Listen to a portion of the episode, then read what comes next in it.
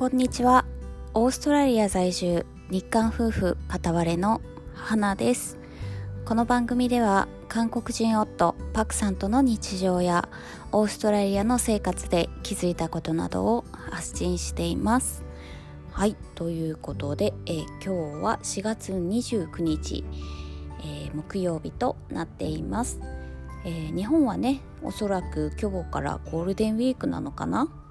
はい、えー、こっちはね、えー、特に変わりはないです。はい普通の秋の一日となっています。はいで明日がですね4月30日。4月もね最終日になるんですけれどもちょうどですね私も明日手術に行ってきます。はい、えー、結構ね朝早いんですよね、えー、6時半集合ということでね6時半に病院に行って8時から手術をするという。はいえーね結構ささっとやるんですね。はい。なんか結構朝が早くてちょっとびっくりなんですけれどもまあちょっと寝坊しないようにね、えー、ちゃんと頑張っていこうかなと思っています。でねまだねうち晩ご飯を食べてなくてですね普通ね、あの手術で麻酔をかけるので、えー、なんだっけ手術の何時間か前からね、えー、食事制限とかがねあるんですよ。で夜中の12時からだっけ？いや違うな手術の6時間前からはねご飯食べちゃダメっていうことになってて、えー、まあなるべくねあんまり重いもの食べない方がいいかなと思ってたんですけどちょうどね、えー、もう作らなきゃ作った方がいいだろうなっていうねリゾットの材料が余ってまして、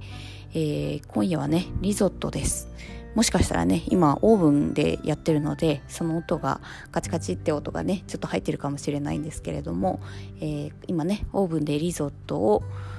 何、えー、て言うの？これ温めてる焼いている状態なんですけれども、えー、パクさんがね帰ってきたら一緒に食べようかなと思っています。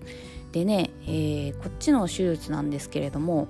えー、私ね日本でもね同じ手術全く同じではないんですけれども、えー、似たような手術を受けたことがありましてその時はね1週間入院という形でねはいなったんですけれども今回はね日本でやった手術プラスもう一個の手術をねいっぺんにやるんですけれどもそれでもね、えー、その日のうちの日帰りで帰ってこれるということでさすがは海外だなみたいなね感じで思っていますよ。しかもね、えー、12時間とかそんな長くいないんですよ。多分ね8時から手術をして昼過ぎぐらいにはねえー、パクさんに電話が行ってお迎えに来てくださいという電話が行って、えー、そこからもう帰ると。はい。すごくないですか？ねえ、麻酔も確か全身麻酔のはずだし、えー、まあなんで麻酔から目が覚めて、えトイレに行ってトイレにちゃんと行けて、えー、ご飯が食べれたらもう帰るっていう感じなんだらしいんですけれどもご飯もねえー、麻酔の後普通にサンドイッチを食べるということらしいんですね。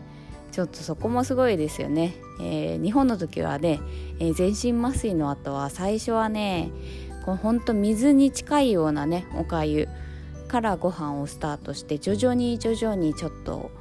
もっとおかゆっぽくなってご飯になってっていうね工程をね経て、えー、やっと退院っていうね感じだったのにすごいなオーストラリアと思って。はい。でその入院のね説明が入院というかね手術のね説明書きみたいなのも、えー、ギリギリになってね先ほど読んでいたんですけれどもまあ